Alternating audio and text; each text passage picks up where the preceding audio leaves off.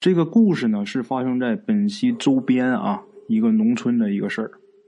他们村子呢有个傻子叫张傻子啊。一般这个大伙儿应该知道，每一个村子都会有那么一两个傻子，也不知道为什么啊，每个村儿都会有，很奇怪，就好像是上学的时候，大学宿舍里边总会有那么一个脚臭的是一样的。这个是也不知道这是一个什么魔咒啊。咱们今天故事里提到的这个张傻子啊，他大名叫张军儿。嗯，张傻子他是一个傻子，听着有点别扭啊。他是实傻啊，年龄呢大概能有三十来岁啊。傻到什么程度呢？给咱们提供故事这位听众啊，小天儿，他们这一伙坏小子啊，他们当年曾经做过实验，做一个什么实验呢？就是想证明一下这个傻子到底有多傻。他们就弄了一个包装很好看的一个小盒子。然后往这盒子里边装了一泡这个小天自产的米田共啊，装到这个盒子里边以后呢，他就这几个坏小子就在那个每天那个傻子他这个必经之路啊，就在那条小路上等着他。过了没多长时间，就听见身边的小伙伴就喊：“发现目标，准备！”然后这回坏小子就循声望去嘛，就见此军呐，头戴八角帽啊，一身八十年代初的那种军装。脖子上啊还扎着一个鲜红色的领带，脸上是保持着他那独有的表情啊，什么表情呢？双眼斜视四十五度，下嘴唇外翻，涓涓细流般的哈喇子啊，在他那满是胡茬子的下巴上挂着。这会儿小天他们这伙坏小一看傻子过来了，就喊：“嘿，傻哥，过来一下，有好吃的来。”这个小天冲他喊，这傻子听到喊声以后呢，马上把头偏向他们这个方向。但是依然保持着这个四十五度的眼神啊，看着他们这一伙人，这傻子张嘴就说：“干哈呀？”嗯，那个傻哥，俺家这呃做的蛋糕，我刚从家拿了一盒，给你尝尝呗。来，给你接着。说着话呀，就把手里边的盒子就给递过去了。这个傻子接过来以后，慢慢的打开啊，同时啊，他的脸上那个表情也有着变化，他嘴咧的更大了。他那个表情，用小天的话来说，就是实在是太难猜了，也看不出他是哭还是笑。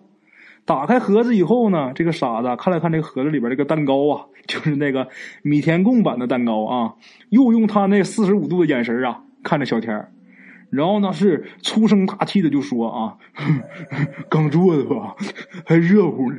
说着呀，伸手啊就抓一坨就往嘴里边塞。这小田实在是看不下去了，赶紧过去啊，推开他那个手，就扒拉掉了，就冲他喊：“我跟你闹着玩呢，这不能吃，那是屎！”说完呢，这几个坏小子撒腿就跑。为什么呢？那傻子那傻性要起来了，弄死他们都不一定，都没准儿。这几个坏小子撒腿就开始跑。这个张傻子啊，在他们村也算是很有名的了。他倒不是以傻闻名的啊。是因为什么呢？是因为，呃，这个傻子让太多人捉摸不透。就拿他穿的衣服来说啊，大伙都知道，一般这个傻人他都是埋了吧胎的。当然啊，也有穿的干干净净的，但是很少啊。那都一般穿干干净净的，家里边肯定是有人专门照顾的，要么不可能那样。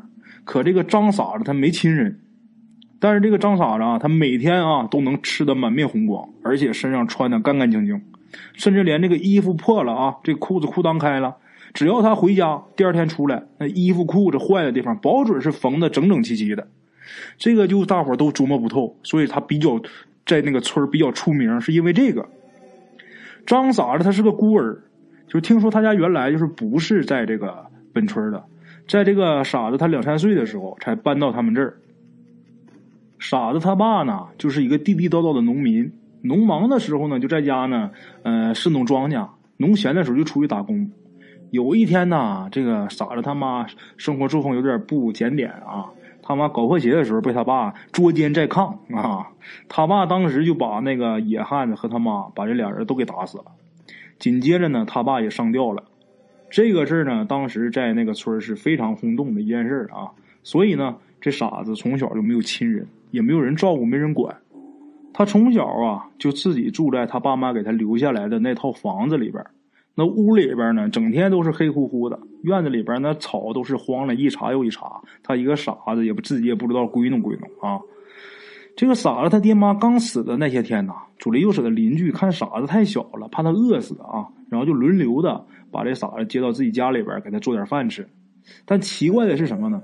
这傻子从来不在外面过夜，吃完饭呢他就往回跑，就跑他自己那小黑屋里边。到了后来呢，他也不去邻居家吃饭了，就任凭人家怎么叫他，他也不出门啊。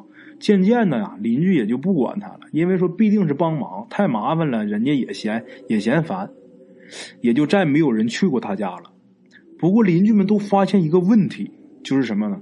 只要这个傻子的衣服破了啊，衣服弄脏了，只要他晚上回家，邻居们就能听到这个傻子挨打的时候发出的那个叫声。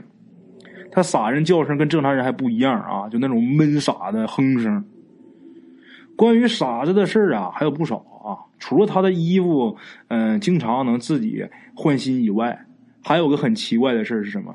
他连一分钟学校都没待过啊！这傻子他居然有文化，他认识字儿。他不仅识字啊，他的字写的还很工整，很好看。这傻子从小啊，就是一天到晚哪都走，哪都去。很小的时候呢，就有人发现他什么呢？老是拿着一本小破小学的语文书，时不时的呢还翻一翻，有时候呢还读几段课文。虽然呢说话是含糊不清啊，不过大概这个意思啊，这旁人能听明白。开始大伙都只是好奇啊，以为这个傻子是上过学呢。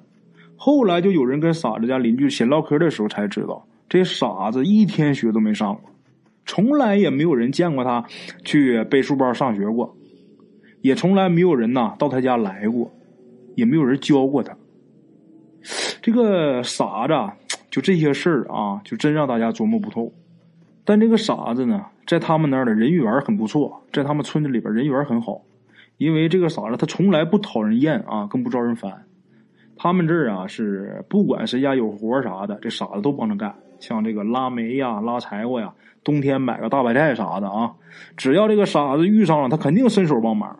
他这心肠还挺热的，到哪都是这样。干完活，人家要是给他吃的呢，他就咧嘴嘿嘿一乐啊，伸手接过来就吃，对人从来没有戒心。谁家要是说赶上他给干活了，家里边有那个不要那个书啊，要给他本书，那他就更高兴了，就稀罕书啊。这个时候，你要是跟他说来傻军整一段啊，因为他叫张军嘛，大名啊，来傻军整一段，那他肯定就更来劲了，那肯定像那么回事似的啊，把这书翻开给你读一段啊。关于傻子的这些事儿啊，大伙儿就都猜测，就说呀，这个傻子是让鬼养大的。就是说，傻军他爹妈死以后始终没走，就一直啊在家里边。只是这种说法没有人去证实啊。但是倒是有一点是可以肯定的，就只要到了晚上下雨天的时候，只要天下雨啊，晚上的时候，左邻右舍的邻居们就能听到隔壁傻子家里边有男人、女人说话的声音。曾经有个邻居啊，看到过他家院子里边有个人。这个事儿是怎么回事呢？当时也是一个下雨天。这个邻居啊，他又听见傻子家院子里边有说话声音，于是就好奇啊，踩着一个破坛子，就趴他家墙头啊，往他家隔壁这个院子里边望。当时他也没注意到傻子家这边啊，墙根底下啊还蹲个人。他冷不丁的一低头啊，才发现墙根这蹲着人正看着他呢。他当时吓得腿就软了啊，连滚带爬的就进屋了。进屋以后老半天才缓过神来啊。后来想了想，这人他不认识。但是啊，有点眼熟，啊，傻子的事儿啊，虽然大伙都觉得挺神秘的啊，但是这事儿大伙也就是猜一猜，也没人真正会去证实什么啊。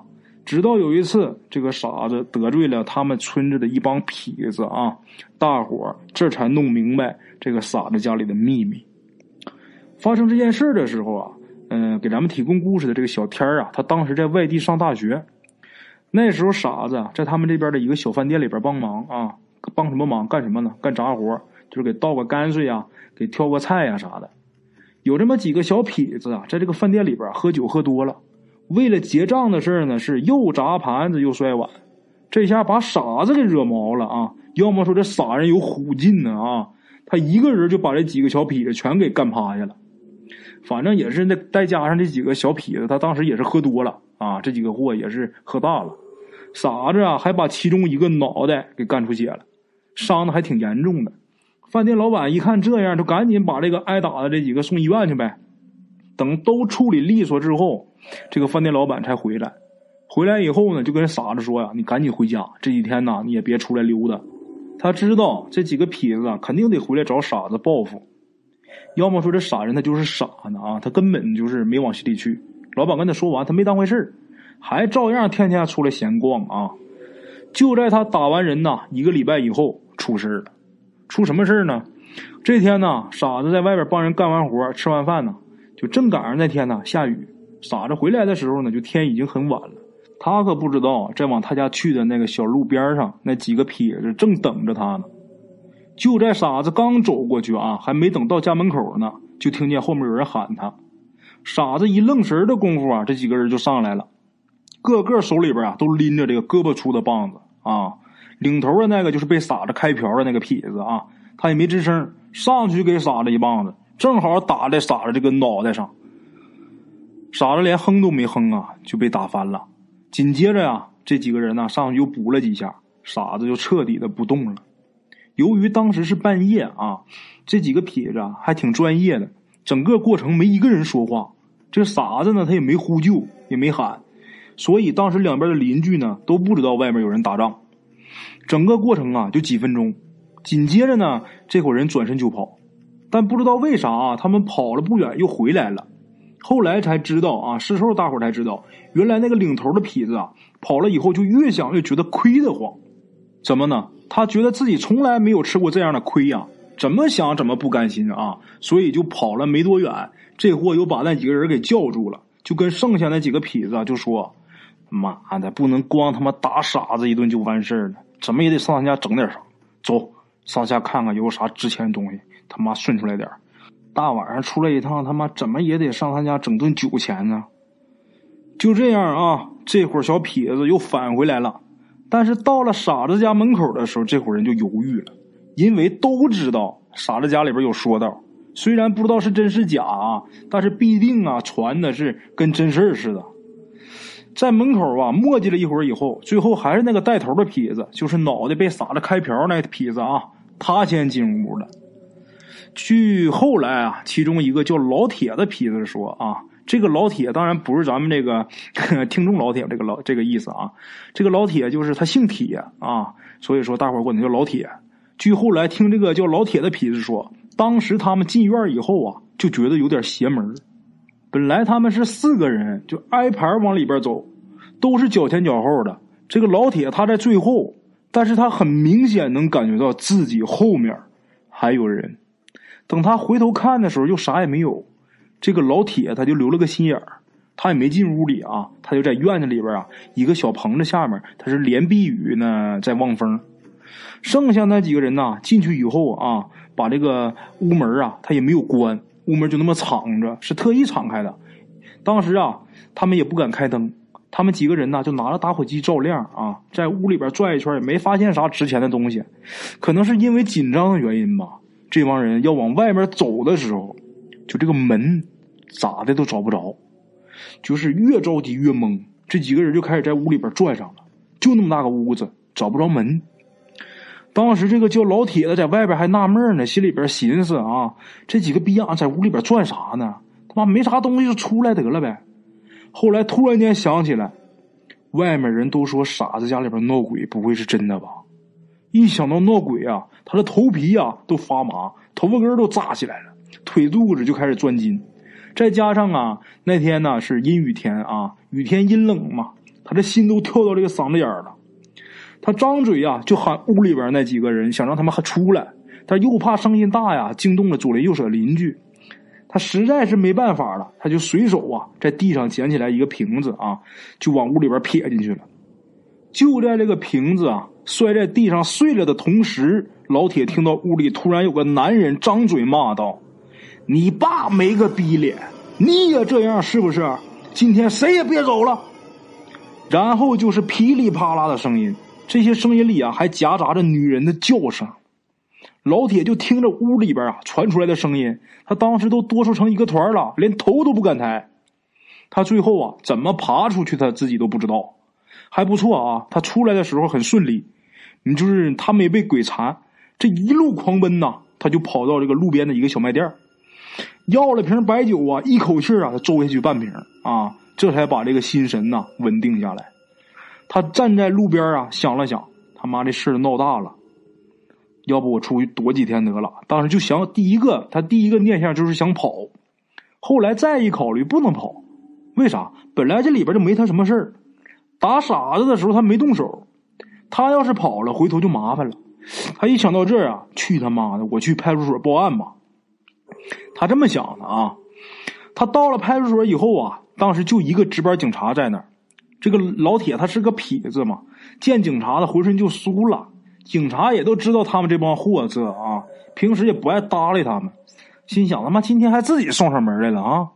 老铁进来以后啊，没敢说他们打人的事儿，就直接把傻子家闹鬼的事说了一遍。他不是刚喝了半瓶白酒吗？他满嘴满身都是酒味儿。这警察一瞅他个逼样就烦了啊，以为他是喝多来这撒酒疯呢。人家过来连声都没吱，上去就把他俩胳膊往后边一背啊，然后就那么吊着把他给靠这个暖气管上。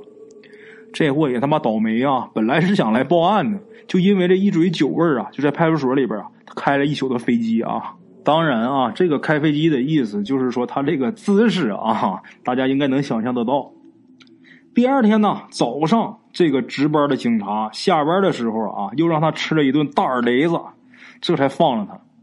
他刚出派出所啊，就见几个警察，挺着急的。出来以后呢，开上车就出大门口了。老铁呀，就眼看着这个警车呀是奔着傻子家的方向去了啊，老铁就远远的跟着，一直啊到了胡同口，发现傻子家门口已经挤满了看热闹的人，啊，警车。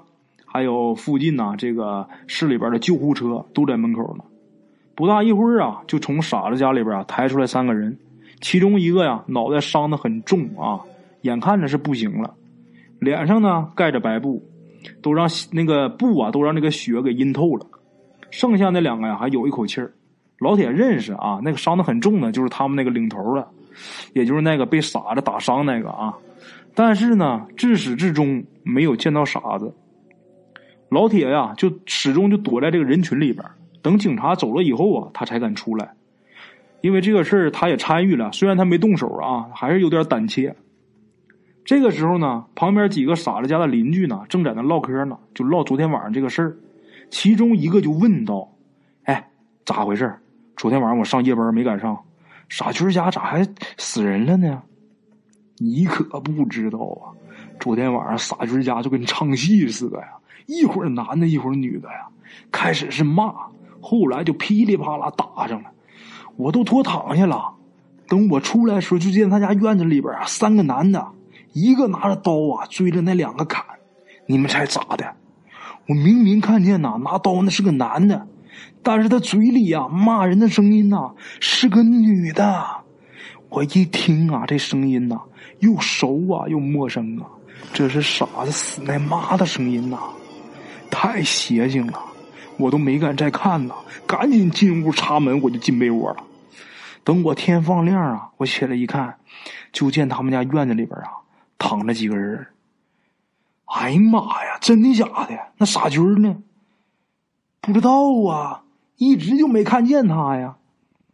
说来也怪呀啊，就从那以后啊，谁也没有再见过傻子。他们家邻居啊，还发现了一个怪事就原来每次下雨天啊，就都能听见傻子家里边有男人、女人说话的声音，但从那个事儿以后，就再没有听见傻子家这个院子里边的怪声啊。给咱们提供故事的这位好朋友小天呢，他毕业回去以后啊，他曾去过那个地方，房子呢还在，只是依旧没人住啊。小天呢，只是在外边啊，嗯，往里边看了看，他没敢进去。但是呢，当小天趴在门缝往里看的时候，他隐约的看到傻子坐在他们家的院子里，用他那标准的四十五度角看着外边。OK，各位老铁们啊，咱们今天的这个故事呢，讲到这儿呢，就算是结束了哈。在这儿呢，大圣最后还想跟各位老铁们说一句啊，在咱们身边呢，其实或多或少都会有一些精神残疾或者是身体残疾的这些嗯好朋友们。当我们遇到他的时候啊，尽量能多给他们一些帮助呢，就多给他们一些帮助啊。必定我们先天条件就要比他好。如果说有一些人啊，仗着自己先天条件比人家好去欺负人家的话，那就是太不对了。是他智力不健全，他精神不健全啊！你欺负他，他是没地儿说理去，没地儿告去，他说的话没人会相信。但是你可别忘了，老天爷可看着呢。